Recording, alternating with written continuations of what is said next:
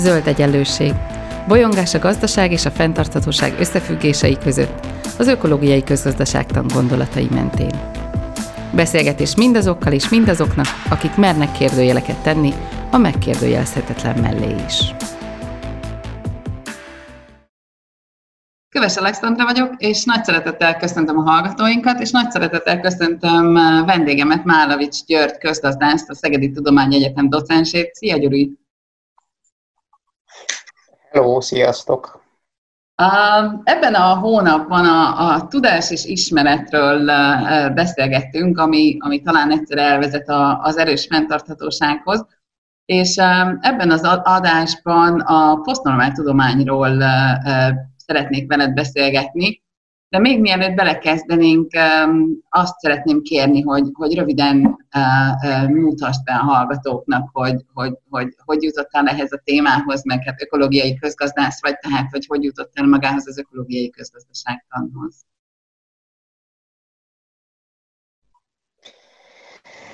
Jó, Málovics György vagyok, ugye, és hát Szegeden születtem, itt is élek, illetve most már, már Domaszéken élek, de ez gyakorlatilag Szeged mellett van ez a település, és hát közgazdász a végzettségem, meg közgazdaságtanból doktoráltam, meg habilitáltam is, de ugye én már régóta nem, a szónak a klasszikus értelmében nem közgazdaságtannak foglalkozok, még a PHD tanulmányaim elején a, volt egy környezetgazdálkodás kurzuson Pécset, ahol Budai Sánta Attila, aki azóta sajnos már nem él, tulajdonképpen ő hívta fel a figyelmet néhány szerzőre, vagy rajta keresztül jutottam el legalábbis hozzájuk ezekhez a szerzőkhöz.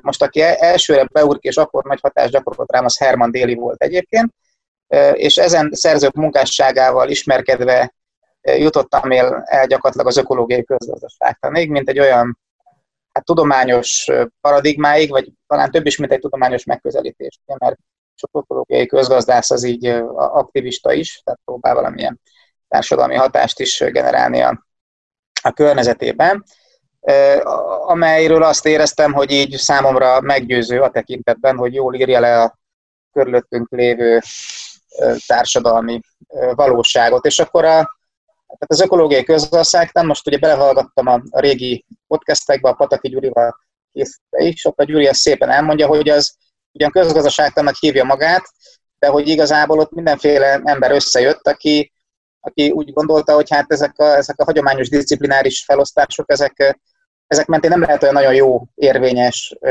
a jelenlegi kor komplex problémáira jó minőségű választ adó tudást termelni. És tulajdonképpen így jutottam el én is oda, hogy, hogy bár ugye most közgazdászként mutattál be, valószínűleg a közgazdászok azok nem annyira közgazdászként tekintenek rám, mert sem, sem módszertani értelemben, sem, sem megközelítés, vagy akár a témaválasztás tekintetében nem hagyományos közgazdaságtan az, amivel foglalkozom, vagy foglalkozunk itt Szegeden a, a kutatócsoportunkban. Egyébként régóta aktivista is vagyok, ezt a Védéletben kezdtem, a Védélet Egyesületben, aminek volt egy ilyen aktív szegedi csoportja, aztán politizáltam is az LMP színeiben néhány évet itt Szegeden, de azt is ott hagytam 2014-15-ben, és azóta van egy egyesületünk, az Akut Egyesület, illetve mára elértük azt, hogy az egyetemen belül csak akciókutatásokkal foglalkozunk, ami azt jelenti, hogy sikerült a, az egyetemi munkánkat összekapcsolni a, a, az aktivista létünkkel, tehát olyan folyamatokban vagyunk benne, amely ilyen nem csak ilyen akadémiai jellegű tudást próbálunk generálni, hanem, hanem társadalmi változást is elérni egyben, direkt Erről fogunk is még eh, jövő héten beszélni. De most először eh, beszélgessünk egy kicsit a posztnormál tudományról. Ugye múlt héten Róna Péterrel beszélgettem arról, hogy hogyan lehetne, vagy kellene eh, megújítani a közgazdasági gondolkozást, és, és akkor még a hogyanokról nem nagyon beszéltünk. És igazából a hogyanra egy lehetséges válasz szerintem a posztnormál tudomány, aminek a fogalmát először Silvio Funtovic és Jerome Ravec tudományfilozófusok hozták be a, a, a párbeszédbe, és egyébként az, az első nemzetközi ökológiai közgazdaság konferencián uh, volt ez az előadásuk, és hát az ökológiai közgazdászok elég gyorsan magukévá is tették a, a megközelítésüket. Tehát valamennyire a, a posztnormál tudományfelfogás válasz arra, hogy hogyan kezeljük a rendkívül bonyolult, bizonytalan, de társadalmileg fontos és erősen értékelített kérdéseket, de hát ezzel nyilván meg kell haladnunk valamennyire a, a normál tudomány objektivitásra és értéksemlegességre törekvő módszereik. Um, mik a, a posztnormál tudomány felfogásnak szerinted a legfontosabb mondásai? Hát szá- számomra a, a tehát nyilván ez a posztnormál tudomány, ez már azért már egy hatalmas hogy mondjam, is, ismeret anyag, nem biztos, hogy én ennek ilyen akadémiai értelemben a birtokában vagyok, mondjuk azoknak az írásoknak, amik ennek kapcsán születnek. Amikor olvastam a posztnormál tudományról, akkor, akkor azt éreztem, hogy ez alapvetően rezonál arra, ahogyan én is gondolkodok ezekről a dolgokról, és tulajdonképpen én a magam számára két dolgot szűrtem le ennek kapcsán. Az egyik az az, hogy tökéletesen értelmetlen ez a, a disziplinákra való tagoltság, amikor mondjuk kutatásról, vagy akár oktatásról beszélünk, tehát probléma központú megközelítésre van szükség, ahelyett, hogy disziplináris megközelítéseket alkalmaznánk. Tehát nem az kell, hogy a vizsgálatainknak a fókuszát és mienségét és módszertanát meghatározza, hogy a, mi mondjuk közgazdászok vagyunk, és a közalságtalanon belül is ugye valamilyen disziplinában tevékenykedünk, és akkor annak vannak a jobb minőségű megismerésre vonatkozó szabályai, amelyek egyben kijelölik egyébként, és, és nagyon szűken kijelölik a, a, a megismerési képesség határát is, meg egyébként azt is, hogy mit akarunk megismerni, ugye Róna Péter elmondta természetesen, és egyébként azt is hiába akarjuk pozitívnak beállítani, hogy milyen érdekeket fogunk támogatni azáltal, hogy milyen megismerési szabályokat jelölünk ki, hanem ebből váltani kellene egy olyan fajta megismerési folyamat, ahol a problémát helyezzük a középpontba, és azt megpróbáljuk minél több oldalról körüljárni, független attól, hogy egyébként azok jelenleg most milyen típusú disziplinához tartoznak. Tehát, hogy teljesen nyilvánvaló, hogy egy példát mondjak, hogyha ha van egy, van egy helyi fejlesztés, vagy akár a helyi fejlesztési folyamatok általában, vagy nemzeti fejlesztési folyamatok általában, és ezeknek a fenntartósági aspektusait meg akarjuk vizsgálni, akkor nincs értelme mondjuk a közgazdaságtan az szereti vizsgálni ugye a, mondjuk a fiskális fenntarthatóságot, vagy a gazdasági fenntarthatóságot, és akkor azt mondják, hogy fenntartható, mert fenntartható módon járul hozzá a GDP növeléséhez, mert mit tudom, van elég beruházás, meg olyan beruházás, ami hosszú távon is képes majd jövedelemtermelésre. Nyilvánvalóan itt mondjuk a környezeti tényezőket, a környezeti változásokat egyáltalán nem veszik figyelembe, abból indulnak ki, hogy gyakorlatilag állandóan képesek leszünk arra, hogy a magunk által szült vagy eredményezett környezeti változásokhoz alkalmazkodjunk. Ezt nem explicit módon mondják ki, hanem implicit módon, tehát azáltal, hogy nem is foglalkoznak ugye ezzel a kérdéssel. Tökéletesen értelmetlen így vizsgálni bármit is, mert az információknak olyan széles körét hagyjuk ki, ami nem vezethet jó, érvényes, megalapozott eredményre.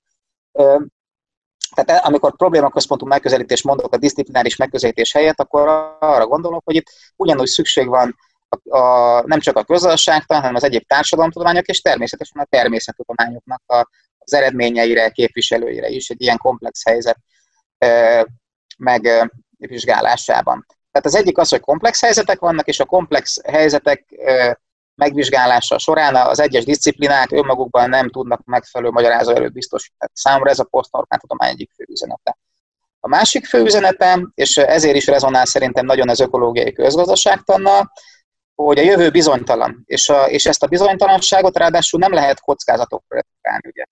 Mi a különbség az én értelmezésemben, meg ebben az értelmezésemben, ahogy ez nekem becsapódik, kockázat és bizonytalanság között? Ugye a közgazdászok azok szeretnek szenáriókba gondolkodni, és akkor a szenáriókhoz különböző módszerekkel rendelnek ugye valószínűségeket és várható értékeket. Tehát van valamilyen esély annak, hogy ez vagy az következik be. Az ökológiai közösségben az inkább azt mondja, hogy a jövőt, azt mondja, hogy a jövőt az bizonytalanságok jellemzik, tehát nagyon nehéz bármit is előrejelezni, mint valószínűséget, mint pedig várható értéket, és innentől kezdve meg ugye általában az is megkérdőjeleződik, hogy mondjuk azoknál a politikai döntéseknél, amiket mi meghozunk, társadalompolitikai, környezetpolitikai, bármilyen politikai döntésnél, ugye mennyivel ér többet, vagy mennyivel kell, hogy kizárólagos legyen a szakértői tudás, mondjuk a laikus, vagy a helyi, vagy érintetti tudáshoz képest. Tehát a másik fő üzenete számomra, hogy itt vannak ezek a, a borzasztóan bonyolult helyzetek, amikor nem tudjuk, mi lesz a jövő, a döntéseket meg kell hozni, ezekhez a döntésekhez jó, ha van tudásunk, de nem evidens az, hogy ennek a tudásnak a forrása az akadémiai jellegű tudás. Fontos szerepe lehet, hogy van az akadémiai jellegű tudásnak is ezeknek a döntéseknek az előkészítésében, de ugyanúgy fontos szerepe van a, a nem akadémiai jellegű tudásformáknak is. Ezt extended peer review-nak is hívja, ha jól emlékszem, a posztnormál tudományos szakirodalma, tehát hogy a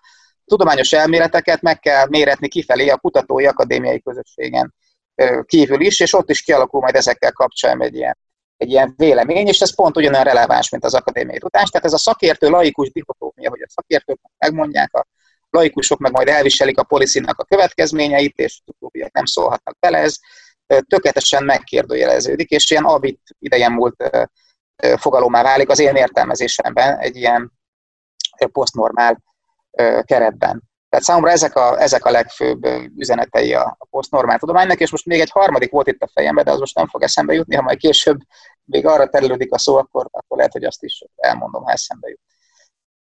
Um, igen, egyébként um, uh, van egy um, uh, idézet is, amit akartam így az elkülönültségről mondani, vagy hát az, ahogy a, a tudományterületeket uh, elkülönülten kezeljük, hogy azt mondja Funtovic és Ravet, hogy, hogy az a tény, hogy képesek vagyunk bonyolult társadalmi és biofizikai rendszereket tisztán tudományos szempontból vizsgálni, vezette az emberiséget az intellektuális csúcs és a társadalmi ökológiai összeomlás jelenlegi egybelegéhez.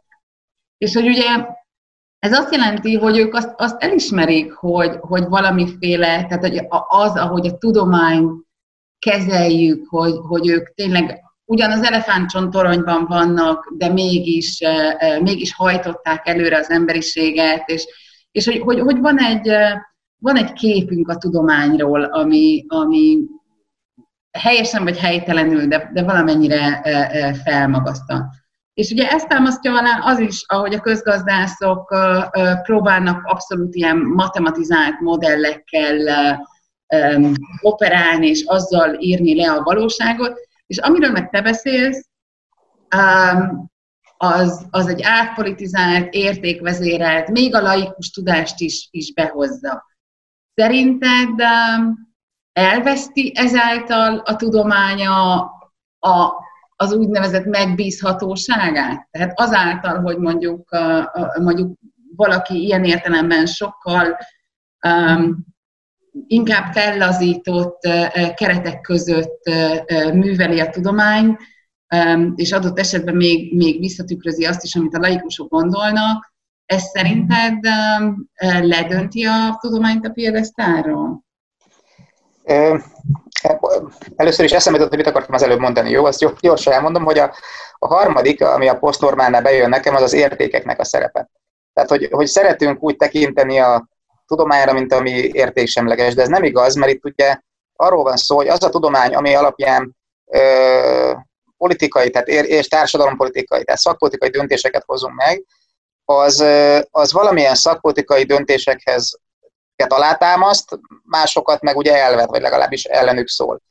Holott az, hogy milyen szakpolitikai döntéseket hozunk meg, az szükségszerűen függ attól, hogy mit gondolunk a kívánatos jövőről, tehát az értékeinkről. És hogy gyakorlatilag a posztnormál számra azt is üzeni, hogy ezeket sem szabad kihagyni, és nyíltá kell tenni, és fel kell fedni, és le kell számolni a, a tudományos objektivitásnak a látszatába.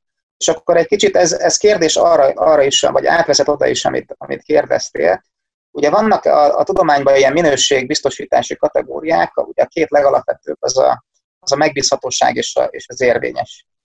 De hogy, de hogy én szerintem pont azért problematikus a megbízhatóság és az érvényesség a, a, a tudomány kapcsán, amiről beszélünk gyakorlatilag. Tehát, hogy, a, hogy annyira szűk ö, mesdjén csinálunk vizsgálatokat. Ha megnézed, ugye azt szoktuk mondani, hogy a, a legnagyobb a megbízhatósága a statisztikai jellegű vizsgálatoknak, ezek itt a társadalomról beszélek, természetesen megismételhetőek, és a többi, és a többi. Na most én emlékszem, 2007-ben voltunk benne egy projektben, ahol kistérségi szinten próbáltunk jól létet, meg fenntartatóságot, meg nem tudom mit mérni, és gyakorlatilag a egyetlen egy koncepciót sem tudtunk meg leképezni indikátorokkal úgy, hogy az a leképezés, az annak bármi köze legyen a koncepció eredeti jelentés tartalmához, hanem ez mind gyakorlatilag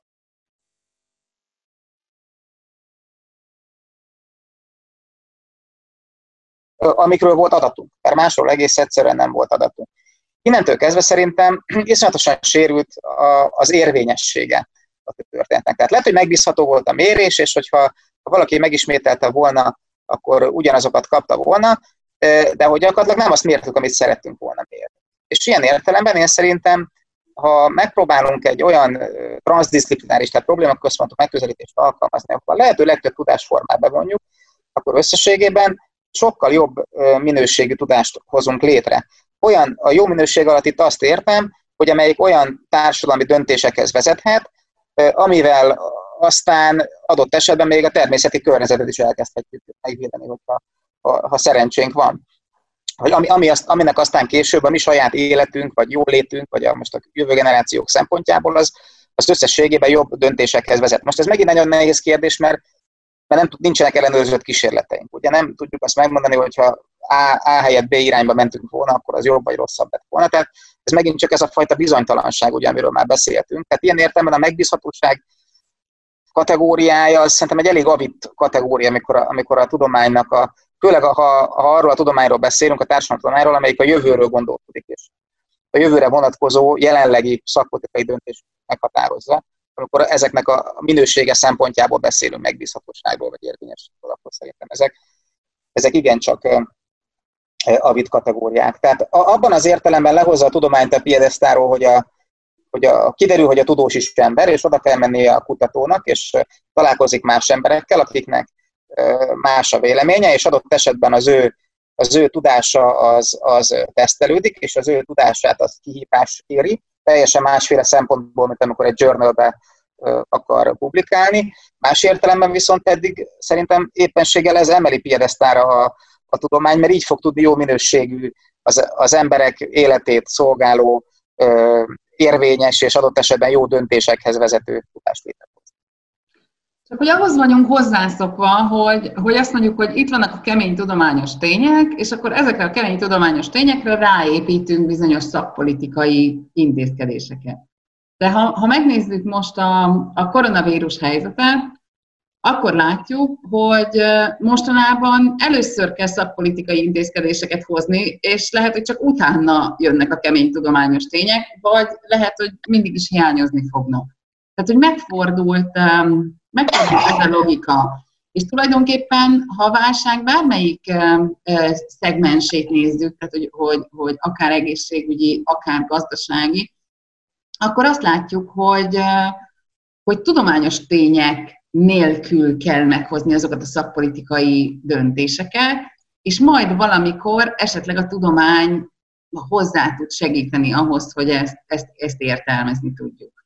Szerinted a posztnormál tudomány felfogás az, az segíti ennek a, a folyamatát, vagy ennek a megértését? Ennek szerintem három síkja van, amit most mondtál. Az egyik az az, hogy a, a, nincsenek olyanok az én értelmezésemben, hogy kemény tudományos tények. Ezek olyan kemény tudományos tények, amelyet, amelyet valamelyik disziplina képviselői a saját módszertanokkal, a saját nagyon korlátozott adataik, koncepcionalizálásuk vagy konceptualizálásuk, operacionalizálásuk alapján létrehozott. Ugye? És ez a, ez a, a más disziplinákban a hasonló problémákkal foglalkozó kutatók, meg más kemény tudományos tényeket tudnak hozni. Ez az ökológiai válságot. Ugye teljesen más egy technooptimista közgazdász álláspont, és teljesen más egy technoszkeptikus ökológiai jellegű álláspont. Mind a kettő tudományos tény a saját paradigmáján belül. Tehát ilyen értelemben szerintem nincsenek már ilyen szikár vagy kemény tudományos tények e-, ezen komplex problémák vonatkozásában, amelyekkel nekünk szembe kell néznünk. A másik az az, hogy, bár, bocsánat, honnan is indultunk? Igen, hogy a, hogy, hogy a posztnormál, hogy a posztnormál hozzájárulhat ehhez, igen. A, a másik az, az, az hogy, hogy igazából szerintem nincsen science policy interface ebben az értelemben. Tehát miért várnánk el a politikától, hogy a tudományos tények alapján dolgozzon? Tehát természetesen lehetnek olyan országok, biztos van néhány ilyen nemzetállam a Földön, én ilyen elemzésekben sosem vettem részt, ahol mondjuk a, a tudományos eredmények azok komolyabban beépülnek a szakpolitikai döntéshozatalba. Én például hazánkat nem tartom milyen országnak, de szerintem hazánk nem kivétel feltétlenül ebbe. A politika szemezget a tudományos tényekből, és a, a neki tetsző azt ugye fölkapja, és az alapján cselekszik, a neki nem tetszőt, ugye az pedig vagy nem törődik vele, vagy még akár hitelteleníti is, vagy próbálja hitelteleníteni is, hogyha ö, zavarja. Tehát ilyen értelemben sem működik az, hogy azt gondoljuk, hogy a szakpolitikai alkotás az majd a, a tudományos tényeken keresztül, vagy azokon fog alapulni, és a tudományos tények termelésén keresztül, amelyek objektív tények, ráadásul értéksemleges tények, amelyek szerintem teljesen abszurd és önreflektáltan feltételezések a kutatói oldalról, majd azokon keresztül mi alakítjuk a politikát. Ez egész egyszerűen nem így működik, és ez nem azért, tehát ez, ez más az alrendszereknek, más a tudománynak, mint társadalmi alrendszernek, és más a politikának, mint társadalmi alrendszernek a logikája. Még egyszer mondom, ez különböző kontextusokban, különböző mértékű természetesen, hogy mennyire hiányzik ez a science policy interfész, de alapvetően szerintem a legtöbb helyen hiányzik.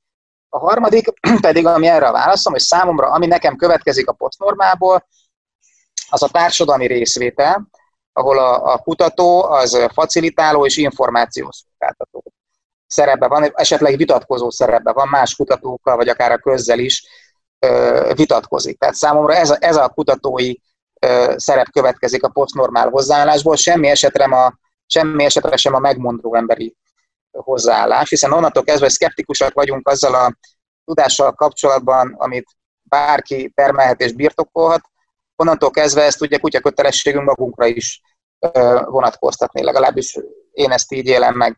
Na most, ha viszont sikerülne jófajta részvételi folyamatokat generálnunk, akkor én azt gondolom, hogy igen, az segíthetné az olyan fajta szak, szakpolitika alkotást, amely a, amely a közösség érdekében áll, több információt tud becsatornázni, az önös érdekeket, azokat gyakorlatilag visszaszoríthatja a nyilvánosság és a részvétel megteremtése által. Tehát, hogy, hogy én hiszek abban, hogy, hogy ezen érdemes dolgozni. Lehet, hogy sohasem érünk el egy olyan ponthoz, amikor már elégedettek vagyunk, lehet, hogy nem lehet optimális részvételi folyamatokat, vagy tökéletes részvételi folyamatokat létrehozni, de feltehetően, hogyha ebbe az irányba dolgozunk, akkor nagy bajt nem csinálunk, hanem talán valami jobb irányba Tudsz mondani egy, egy példát ilyen részvételi folyamatra? Tehát, hogyha, mert az az igazság, hogy, hogy, hogy ma Magyarországon ugye a, a, nem tudom, a koronavírusról tartott nemzeti konzultációt is részvételi folyamatnak tartják, um, ami viszont um, bődületesen messze van a posztnormál tudományról, viszont ennek ellenére ugye hol társadalomtudományi köntösbe van ágyazva, hol szakpolitikai döntést alátámasztó részvételi döntési kontextusban van ágyazva. Tehát, hogy én azt szeretném, hogyha, hogyha azt mutatnánk be, hogy, hogy mik azok a tudományos részvételi um, követelmények, ami attól még tudomány és nem politika. Annak ellenére, hogy a posztnormál tudomány azt mondja, hogy a tudomány is mondjon szakpolitikailag releváns eh, állításokat. Igen, most amennyiben a politika is értékekről szól, akkor nem lehet a tudományt és a politikát elválasztani. Tehát önmagában az, hogy mi mondjuk azt mondjuk, hogy a részvétel fontos, az egy, ez egy politikai állítás, és nem csak tudományos, mert ugye akkor mi hiszünk a társadalmi részvételben, vagy a demokráciában. Ezek számunkra fontos értékek. Tehát ez a politika versus tudomány dihotómia, az egyfelől egy létező dihotómia abban az értelemben, hogy persze a, a kettőt meg lehet különböztetni valamilyen szinten, még akkor is, ha van átfedés, meg van tudománypolitika, meg vannak olyan politikai alrendszerek, meg szereplők, akik nyilván próbálnak tudományos eredményekre is építeni. Meg lehet különböztetni, de, de teljesen szembeállítani, meg elkövetni szerintem lehetetlen. Hát nagyon sokféle módszer van. Az nagyon fontos, hogy, hogy ezen módszerekben közös a deliberatív vagy, meg, deliberatív vagy megvitató jelleg. Tehát most a nemzeti konzultációt hoztat példának, az, az egy elég vicces példa részvételi módszerre, hogy nyilván nincs deliberáció vagy megvitatás.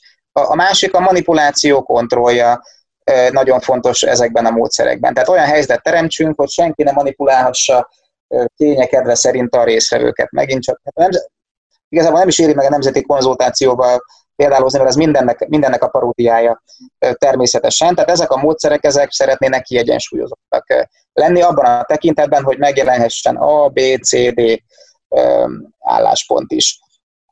Tehát nagyon fontos, hogy informált érintetteket, informált közösséget szeretnének létrehozni, és azt szeretnék, hogy ezen az informált közösségen belül senki ne erőltethesse rá semmilyen módon az ő saját akaratát a többiekre. Ennek vannak intézményesített formái, ugye az állampolgári tanástól és a konszenzus konferenciától kezdve egészen mondjuk a vitázó közvéleménykutatásig, vagy a 21. századi városgyűlésig. Ezek mind olyanok, hogy összegyűlik hol több, hol kevesebb ember, és gyakorlatilag a szakértők bevonásával megvitatnak egy kérdést, és ennek a kérdésnek a kapcsán ajánlásokat fogalmaznak meg, amiben aztán a valamilyen szintű képviseleti szerv az végül döntést hoz. Általában a hatalmat ugye nem szokták, a döntési hatalmat nem szokták delegálni egy-egy ilyen grémiumnak. Amivel mi foglalkozunk, az a, az a részvételi akciókutatás, az ugye azt mondja, hogy ezek a terek, ezek kicsit sterilek, hogyha mondjuk marginalizált érintetteket is beszeretnénk vonni. Mert ezek a, ezek a terek, amikről az előbb beszéltem, ezek alapvetően ilyen középosztálybeli figurákra, mint milyenek mi is lettek kitalálva, és nem evidens, hogy ott mondjuk mindenki úgy fog tudni megszólalni, meg úgy fogja tudni képviselni a véleményét. Tehát vannak más megközelítések is, de ott vannak a mozgalmak is. Tehát szerintem például egészen, egészen jó ugye mozgalmi jellegű dolgok is történnek most a Fridays for Future-től kezdve, a Greta Thunbergen át, vagy ha ugye most nézzük, bár most úgy látszik, hogy azért ez ilyen könnyű, akár, akár a Magyar Orvosi Kamara is az utóbbi időben vett valami mozgalmi jellegű fordulatot, ami nem közvetlenül környezeti, de hát végül is ugye az egészségügyi bérrendezés kapcsán, és ugye vagy, a, vagy az SFS hallgatók. Ezek is részvételi formák, tehát nem csak, a, nem csak olyan formái vannak a részvételnek, ami intézményesített, hanem,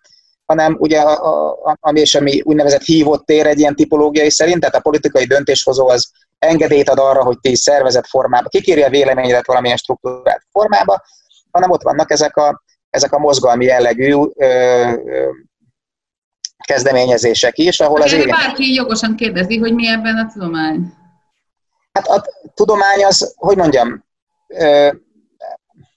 most ugye miről beszélünk? Ha posztnormál tudományról beszélünk, akkor semmi tudomány nincsen benne. Másrészt, hogyha mondjuk megnézzük azt, hogy, hogy mondjuk amit ezek a mozgalmak állítanak a klímaváltozásról és annak veszélyeiről, az sokkal közelebb van az IPCC anyagokhoz, én azt gondolom, ahogy én olvasom ezeket, mint amit mondjuk Magyarország kormánya, vagy az Európai Unió, vagy az Amerikai Egyesült Államok kormánya állít. És ott hol van a tudomány? Tehát, hogy ezek persze nehéz kérdések, mert ezt nem kutatók vagy tudósok hozzák létre, de hogy gyakorlatilag a, a, mondjuk a tudománynak itt ott lehet szerepe, adott esetben, hogyha kikérik a véleményét, akkor elmondja, adott esetben vitatkozik. Nagyon sok kutató is egyébként nyilván részt vesz ilyen kezdeményezésekkel, és szimpatizál ilyen kezdeményezésekkel, őt is befolyásolják ezt. Tehát, hogy, hogy ezek, a, ezek az adójövő kezdeményezések természetesen nem tudományos jellegű vagy igényű kezdeményezések, ugyanakkor viszont sokkal több teret adnak mégis egy csomó radikális, vagy transformatív szempont begyűrűzésének, mint ezek a kontrollált terek, amelyek egyébként ilyen tudományosabb igényel vannak szervezve sokszor, és meghívják a kutatókat, és a kutatók azok mondjuk a Paks 2-ről tartanánk egy ilyen ö, konszenzus konferenciát, akkor elmondhatná a véleményét a, a kormánybiztos is, vagy a, nem tudom, a BMN nukleáris intézetének a, a vezetője, meg elmondhatnák a véleményüket azok is, akik szkeptikusak, ugye általában az atomenergiával, meg a paksi beruházással szemben mondjuk Jábor Benedeket is ö, ö, meghívnák ide, és nyilvánvalóan ez ilyen értelemben egy ilyen tervezettebb és tudományosabb és részvétel, ebben a, a, a szónak a konvencionális értelemben részvételibb és tudományos tudás jobban becsatornázó intézmény lenne. A másik oldalról a társadalmi változásra gondolkodunk, akkor meg nem evidens, hogy ez többet ér, mint mondjuk egy komoly mozgalom, ami egyébként nem annyira tudományos. Tehát itt talán van egy trade-off is, nem tudom. Uh-huh. Amikor társadalmi változásokról beszélünk, meg hát ugye az ökológiai közgazdaságtanban állandóan ezt a társadalmi átmenet szót is használjuk, akkor, akkor sokszor felmerül az a, az a feltételezés, hogy ugye a makacs problémákhoz ügyetlen megoldások kellenek, ami azt jelenti, hogy, hogy, hogy ez a probléma már annyira bonyolult, annyira nem lehet egy oldalról megközelíteni, hogy, hogy nem is tudunk egyértelmű választ adni, és, és senki semmilyen oldalról nem fog tudni egyértelmű választ adni, ugye ezek, ezeket hívják ügyetlen megoldásoknak, tehát, hogy nem várhatjuk el egyetlen szereplőtől sem azt, még a tudóstól sem, hogy, hogy megmondja, hogy hát ha erre indulunk, és ezt csináljuk, akkor pontosan ez lesz belőle. Tehát, tehát a, a, a posztnormál az, az, az hogy ad teret ennek a, ennek a típusú megközelítésnek, hogy hát igen, ügyetlen megoldások is vannak, de ennek ellenére ezek az ügyetlen megoldások vihetik előre a rendszert. Hát szerintem ezért jön a részvétel az én értelmezésemben a posztnormában, mert a posztnormál az csak az abból indul ki szerintem, hogy ezeknél a, ezeknél a kérdéseknél, amikkel mi foglalkozunk, meg amikről gondolkozunk, csak ügyetlen megoldások vannak. Ugye, és mi következik ebből, hogyha csak ügyetlen megoldásaid vannak? Az következik, hogy a tudományra nézve az következik, hogy kooperáljunk, ugye, és minél több oldalról vizsgáljuk meg, és mindenki hozzá elő a, az ügyetlen megoldásait és a mögötte lévő tudását, hát ha abból kijön valami új minőségű tudás, ami kevésbé ügyetlen, de összességében, ha, ha a tiszta bizonytalanságot komolyan vesszük, és a jövő bizonytalanságát, akkor az végeredményben ugye még mindig, mindig ügyetlen marad. Ilyen értelemben, ja, és nyilván ha laikusokat bevonjuk, akkor azt feltételezzük a posztnormál tudomány szerint, hogy ott is nagyon sok tudás van, ami egyébként a, csökkentheti a megoldásoknak az ügyetlenségét. Tehát nem csak a szakértők a fontosak ebben, hanem idézőben laikusok is, akik ugye valahogy, ha ezt a kettőt külön tudjuk választani, kinek van, nem tudom, doktori fokozat, vagy egyetemi végzettsége, kinek nincsen, nem tudom, hogy ezt a gyakorlatban hogy lehet megtenni, akkor ugye minden, mindenhonnan be kell csatornázni a tudást. A másik pedig innentől kezdve ugye egy ilyen számomra tehát praktikus és, és morális kérdés is, hogy innentől kezdve akkor mi a jó, hogyha egy szűk kör kezébe adjuk a döntési jogosultságot, vagy megpróbáljuk a döntési jogosultságot minél inkább teríteni.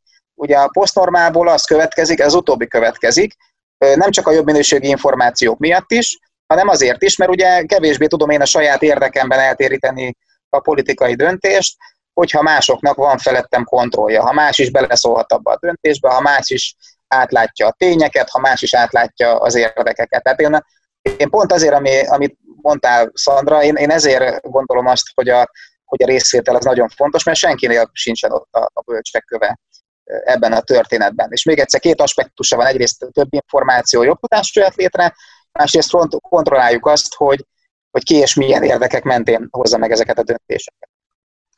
Én nagyon szépen köszönöm neked ezt a beszélgetést, és akkor um, a legközelebbi adásunkban pedig uh, már egy konkrét uh, módszerről fogunk beszélni az akciókutatásról, ami, ami ezeket, um, ezeket a, a szempontokat el tudja majd mélyíteni. Úgyhogy köszönöm szépen neked, Gyuri, a, a, a beszélgetést, a hallgatóknak pedig köszönöm szépen, hogy meghallgattak minket, hallgassatok legközelebb is. Szia, Gyuri! Köszönöm a lehetőséget. Hello! Ez volt az Új Egyenlőség zöld podcastjának mai adása. Hallgassátok az Új Egyenlőség piros podcastot is.